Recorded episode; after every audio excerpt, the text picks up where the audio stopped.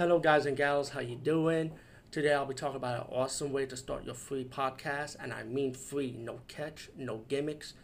It's totally free, easy to edit, easy to record, and easy to promote and monetize your podcast. It's called Anchor.fm, and I highly recommend you, guys and gals, check it out and start your own podcast and let your voice be heard. And also, don't forget to listen to Wild Dork Podcast and tell them that I sent you and that you have it from me. So you get more people to join Anchor.fm.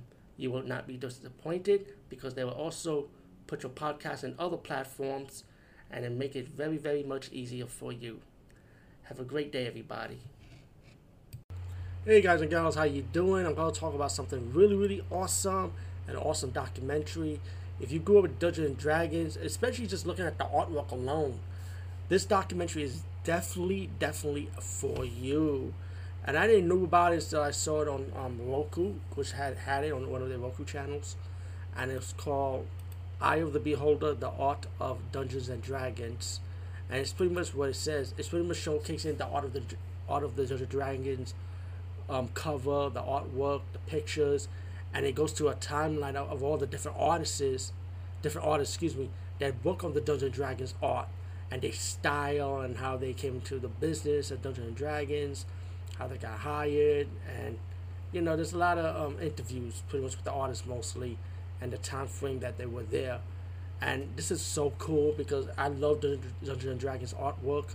I love the style, especially I'm a fan of Sword and Sorcery fantasy stuff. So this is like right, right up my alley, you know.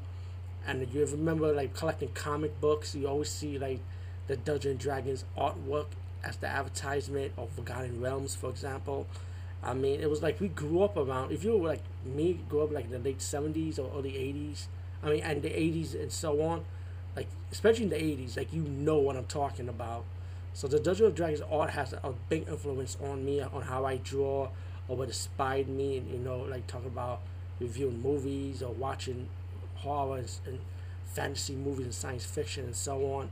I mean, Dungeons Dragons is part of my childhood, man. It just, and I'm gonna be honest, I never played the board game. I never played the game Dungeons Dragons, but I just look at the artwork of Dungeons Dragons. So either way, Dungeons Dragons influenced everybody pretty much in some way or form.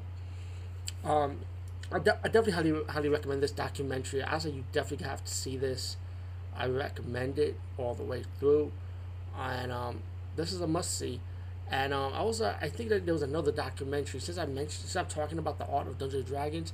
You ever remember the heavy metal magazines with the sexy girls in the front cover? I think there was a documentary on that also, but um, I will have to find out because I remember seeing something like that about the heavy metal artists, you know, who did the magazine cover artwork for that. But um, I never had a chance to review that documentary, so I will definitely download check that one. We, we review that. I'm not review to we check that documentary out down the road. I have to have to look for it. But this Dungeons Dragon documentary, all the way, you will not be disappointed. Peace out and see you later, guys and gals.